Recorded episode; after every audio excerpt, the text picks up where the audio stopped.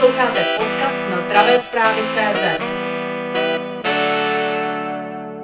Ten COVID je takové moderní téma, které převálcovalo nějakou dobu všechny ostatní, ale ta další témata jsou eh, tak eh, aktuální a tak dlouhodobě, že, že v podstatě jsou chronická. A musíme se bavit eh, například, pokud se baví o zdravotnictví, tak je to samozřejmě, nebo o zdraví obyvatel spíš nejprve, tak je to samozřejmě otázka vážných chronických onemocnění. Jejichž podíl na úmrtí českých občanů je samozřejmě mnohonásobně větší, než co tady zatím vůbec dokázal COVID a než co kdy dokáže, já doufám. Jsou to onkologická onemocnění. Když půjdeme jenom do čísel, tak ročně je téměř 30 tisíc mrtvých a z toho přibližně 30-40% jsou nádory, kterým by se dalo nějakým způsobem předejít, anebo by se dali včas zachytit. Eh, a ročně je tady diagnostikováno jenom v téhle zemi asi 85 tisíc nových nádorových onemocnění, což je obrovské město. Eh, diabetes mellitus, další velké téma, další chronické onemocnění. Eh, máme tady několik set eh, diabetiků v poměrně těžkém stavu. Potom samozřejmě poměrně vysoká, máme to říct, prevalence a rostoucí prevalence chorob, které souvisí se stářím. Alzheimerova choroba a tak dál. A všechny efekty, které sebou nese demografie stárnoucí populace, jsou vlastně v tuto chvíli aktuálním tématem a možná i tématem budoucnosti, protože my budeme nevyhnutelně dalších 10-15 stárnout a přitom nám nebude přibývat obyvatel v produktivním věku takže nebude nám ani dramaticky přibývat ošetřovatelů, nebude nám dramaticky přibývat zdravotních sester a musíme hovořit a musíme plánovat eh, nějakou reorganizaci péče, aby ta péče o tu stárnoucí populaci a o ty nemocné seniory byla zajištěná. Takže vidíte, tuna velkých výzev, eh, které jejich řešení ten covid jenom odsunou na chvíli. Určitě, určitě neponížil. Na druhou stranu ten COVID, ten problém u mnoho z těchto výzev prohloubil. Mohl byste říci, kde došlo ke zhoršení situace právě vinou pandemie COVID-19? Docela bych se bál eh, říkat ostrá čísla, protože to děláme ten rozhovor přesně o měsíc dřív, než bychom měli. Takže zkuste mě vzít za slovo a sejít se třeba na začátku září. A když to připravíme, tak já budu mít velmi přesná čísla o tom, jak se propadla jaká péče a možná u té akutní i jaké by to mohlo mít už i důsledky. V tuhle chvíli budu mluvit spíš opatrně optimisticky. Je objektivní pravdou, že se velmi snížila produkce nemocnic, to znamená klesl počet hospitalizací. Tam určité riziko je, a nějaký dopad mít bude a budeme to muset vyhodnotit. Ale ze všech zpráv, která vidím, tak určitě například nepoklesla akutní protinádorová léčba. Jezdili dál záchranky. To znamená, tam, kde šlo o život a ta akutní medicína, doufám, že se nepropadla nějak viditelně a že to žádný efekt mít nebude. Doufám proto, že když vidím, jak postupně jedou obecná mortalitní data, a za, za rok 20 a zatím teda je nemáme samozřejmě nemůžeme mít rozstříděná podle příčiny úmrtí, tak nevidíme nějaký významný pro, eh, nárůst mortality eh, v, těch, v tom období březen, duben, květen 2020, takže proto jsem použil to slovo doufám. Určitě, ale to, k čemu došlo, je, že se samozřejmě snížila návštěvnost nejrůznějších preventivních prohlídek, což jakýsi eh, nepříjemný jev je a bude nutné to dohnat. A určitě také ale došlo možná k poklesu péče, která by se dala označit za zbytnou. A s tím se jenom musí pracovat hrozně opatrně, eh, protože to, že někdo nešel k lékaři, ještě nemusí znamenat, že ta návštěva byla zbytná. Jak já někdy říkám, máte na kůži znamenko, eh, je covid, tak si ho nejdete dát vyříznout, zapomenete na to nebo máte jiné starosti a za rok je ze znamenka velký problém. Takže to, že jste si nenechal vyříznout to znamenko, nemusí znamenat, že by to byl zbytný výkon. Na druhou stranu ale Česká republika je slavná tím, že má velké množství interakcí občanů s medicínou, takže možná to pomůže i nějak logisticky pročistit tu atmosféru. Uvidíme. Jak vidíte, ty dopady mohou být od těch negativních až po ty možná dokonce snad pozitivní. Pevně věřím, že výpad prevence doženeme a budeme muset počkat do září na ostrá čísla. To, co teď můžu říct nějak jako myslím si zodpovědně, je to, že nevidím z dostupných dat a díky Českému statistickému úřadu za jejich zveřejňování z těch obecných mortalitních dat nevidím žádné nějaký viditelný nárůst, nějaké neštěstí. Nevím, zda je to otázka přímo na vás, ale pokud se bavíme o tom, že ten COVID-19 zasáhl do fungování zdravotní péče, zdravotnictví u nás, tak z hlediska vašich dat vidíte někde nějaký problém, že se pozdilo řešení nějakého problému, které má významný dopad na zdraví obyvatel České republiky a které by bylo potřeba co nejdřív dohnat? To se těžko odpovídá konkrétně, protože v oblasti, ve které pracuji já, tak se odsunulo všechno protože my jsme nedělali nic jiného než covid. My jsme vezli po čtyřech celý březen, pak jsme dělali zase covid a teď přebíráme vlastně některé nástroje centrálního řídícího týmu a zase děláme jenom covid. Takže jako nic selektivního nevyberu, takže jsme museli odsunout i projekty, které byly zaměřeny právě na inovaci prevencí, odsunout eh, projekt, eh, to, to je velké máso na hlavě, co mám, eh, projekt na takovou jako inovaci a zavádění nových forem paliativní péče, a to do. Jinak celkově ve zdravotnictví, eh, jak říkám, omlouvám se za to slovo, které není moc jako exaktní. Doufám, že nedošlo k nějakému dramatickému propadu té skutečně velmi vážné akutní lůžkové péče. A tady ty účty se budou ale vystavovat ještě minimálně rok a půl, takže ne, to nepoznáte za týden, dva, tři. Takže to je jediné, jinak to, že se odsunuly některé úřednické agendy, administrativní, eh, určitě může mít nějaký dopad, ale dá se to dohnat třeba v, v oblasti, kde já pracuji, je to zákon o elektronizaci zdravotnictví, který se mé kolegyní, paní doktorce Těšitelové a, a lidem kolem ní na ministerstvu podařilo ale sepsat během toho covidu. Máme na starosti nový DRG systém, tam zase poděkování mým lidem, mým, mým kolegyním a a referenčním nemocnicím, že nazbírali ty data během toho covidu. Takže sice jsme nám trošku ujel vlak v té takové počítací práci, ale nepřišli jsme o ty data, to známáme je. Takže to se všechno nějak přes to léto dožene. Hlavně, aby šel teď covid na chvíli spát.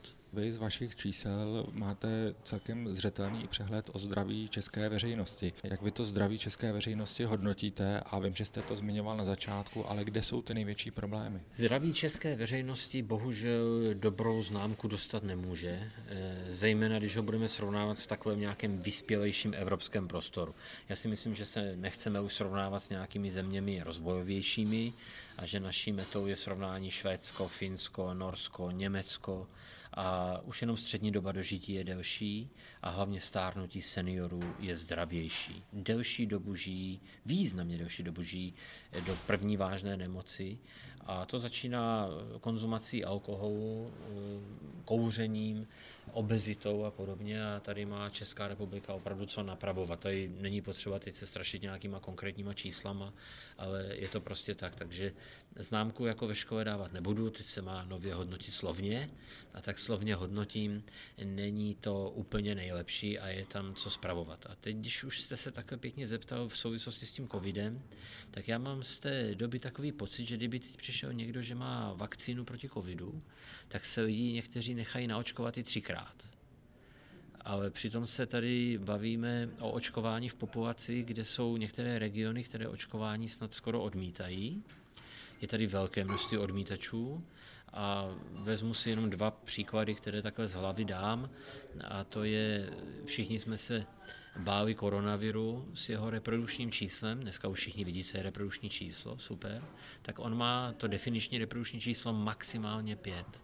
Představte si spalničky podle učebnic 16-18.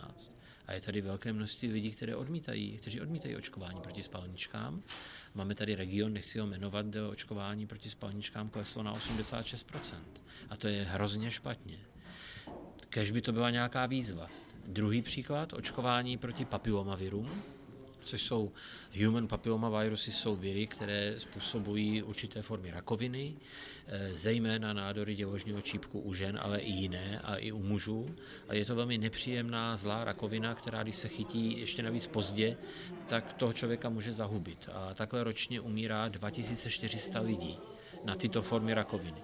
A my víme, co je způsobuje, a e, dá se tomu předejít e, velmi účinným očkováním, které je navíc hrazeno pro dívky a chlapce ve věku od 13 do 14 let, ať neřeknu nějakou hloupost, z veřejného zdravotního pojištění. I pro dívky, i pro chlapce. To znamená v úvozovkách pro občana zdarma. A co myslíte, že se děje? Proočkovanost klesá v čase dokonce. Já teď nemám úplně čerstvá čísla, ale v roce 18 to ve dvou regionech kleslo pod 50% z 67. Takže kež by takové, takové to zatřesení tou společností a to vědomí, že vakcinace není špatná věc a může pomoct, vedlo k tomu, že lidé budou používat to očkování i, i v tomto směru. A to vůbec nechci mluvit očkování seniorů a, a vážněji nemocných lidí proti chřipce což je výsostně doporučená věc vzhledem k tomu, co nás čeká na podzim. Zmínil jste kouření, obezitu, rizikové pití alkoholu. Mohli bychom k tomu asi zřejmě přidat i nedostatek pohybu. Z vašich čísel toto rizikové chování k jakým nemocem nejčastěji vede a jak si v této věci stojí Česká republika? Zase bych vám odpověděl úplně stejně s tím hodnocením. Není to nějaká jako velká sláva a na šampus určitě ne. A je tady opravdu hodně co spravovat.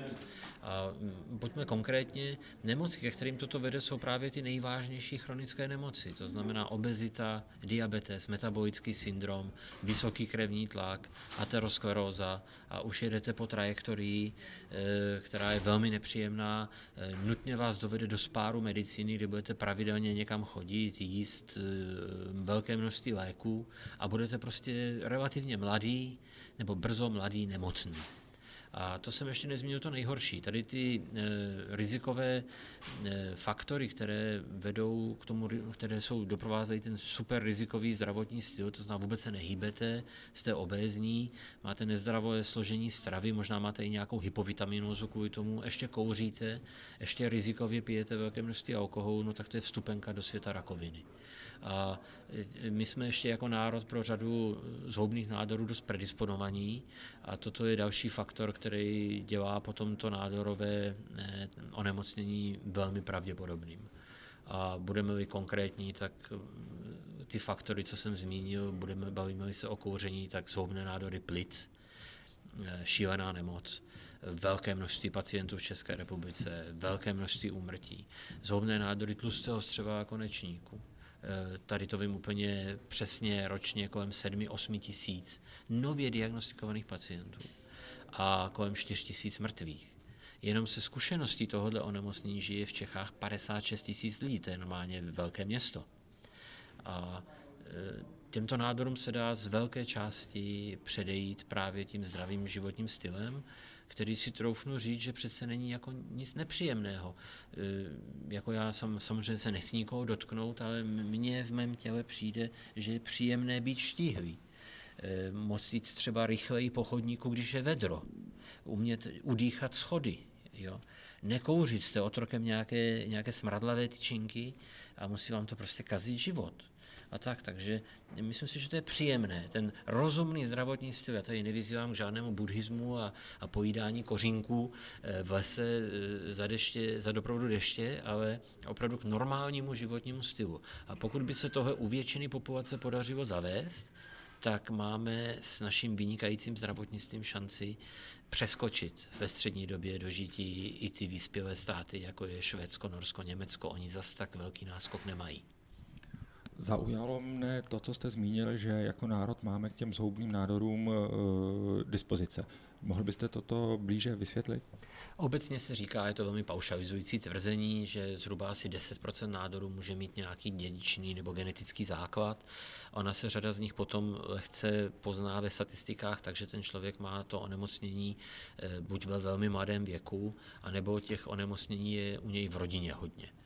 Eh, takže a toto myslím si, že v Čechách je faktor, který je hodný zřetele, ale obecně i vzhledem k takovému nějakému životnímu celkovému stylu a i, asi i prostředí, ve kterém žijeme, historii eh, nějaké nedávné, eh, z hlediska nějakých stravovacích návyků, a možná i nedostatku expozice sluncem a podobně, těch faktorů je samozřejmě velmi mnoho, tak třeba například jeden z takových nádorů je, jsou zhobné nádory tlustého střeva a konečníků, kde dlouhodobě Slovensko, Maďarsko, Česká republika, velká část Polska, Bavorsko, ať do toho dáme i ty západní státy, jsou populace, které mají těch nádorů prostě objektivně v Evropě poměrně hodně.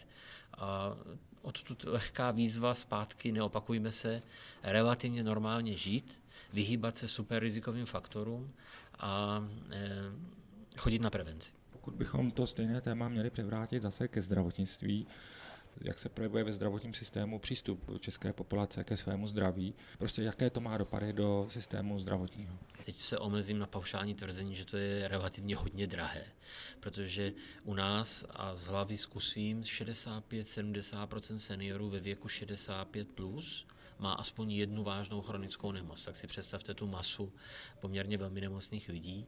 Navíc české zdravotnictví dosahuje u těchto nemocí opravdu vynikajících výsledků a, den, a pravidelně je ročně je, je zlepšuje. Takže ti lidé ještě i žijí samozřejmě déle, než by žili třeba před 15 lety a zase ty náklady jenom rostou.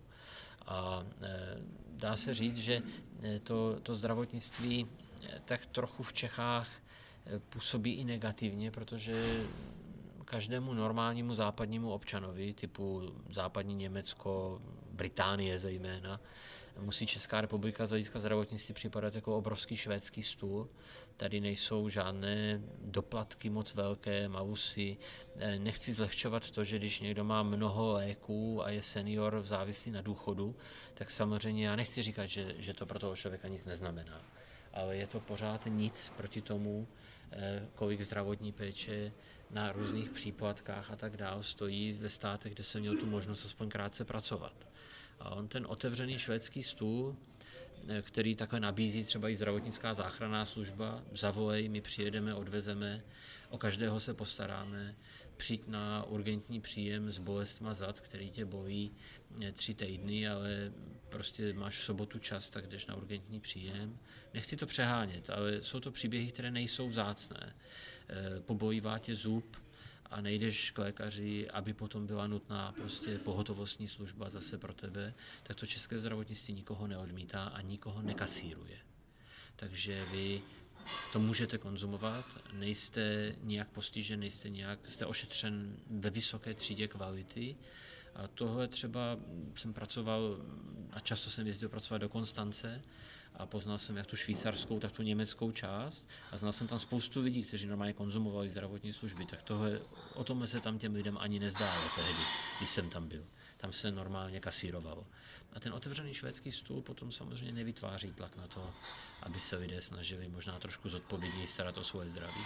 Je to problém české veřejnosti, nebo toto, co vy zmiňujete, je problém toho zdravotního systému, který byť je velice otevřený, jak vy říkáte, tak na druhé straně vykazuje v mnoha ohledech nedostupnou péči, nebo říkáte, že nekasíruje tu veřejnost ale v mnoha případech ji i kasíruje. Tedy jestli máte za to, že ten zdravotní systém je tak, jak je v tuto chvíli nastaven, je nastaven správně. Žádný zdravotnický systém vyspělého státu není nastaven stoprocentně správně. A Češi nejsou výjimečná populace. Kdyby eh, se nějak otevřela volnost dostupné péče v kterémkoliv jiném evropském státu, tak by se určitá část populace chovala stejně. To si nemyslím, že je naše nějaké unikum a že tady je velký prostor k nějakým reorganizačním a vážným změnám, tak o tom není vůbec žádných pochyb. Eh, já bych zmínil jedno velké pozitivum a jedno naopak velké, nechci říct negativum, ale výzvu. Velké pozitivum je, že české zdravotnictví je velmi efektivní tam, kde jde o život zdravotnická záchranná služba, super akutní péče, vysoce specializovaná péče a je to vidět na přežití těch pacientů a na výsledcích. Klesající mortality nemocniční, klesající mortalita na mozkové eh, příhody, na akutní infarkty myokardu, prodlužující se přežití onkologických pacientů. Super.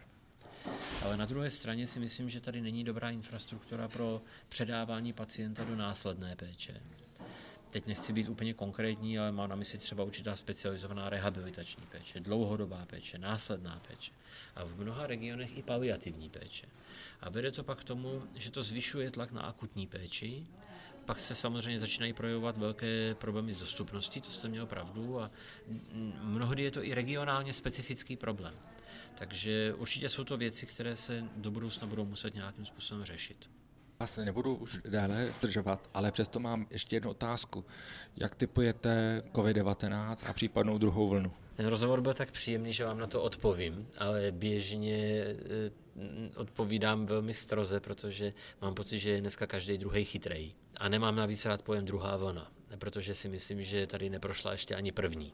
Takže jaká druhá? My jsme to zastavili včas, jsme imunologicky naivní populace, teď občas někde zní vědecky oprávněná zpráva, vždyť u nás epidemie ještě ani nebyla, tak proč tady máme epidemický stav? No ano, protože jsme to včas zastavili. Takže co bude dál? Jsme imunologicky naivní populace a ten koronavirus se tady bude dál šířit, z té populace nevymizí a e, já nevím, co bude na podzim.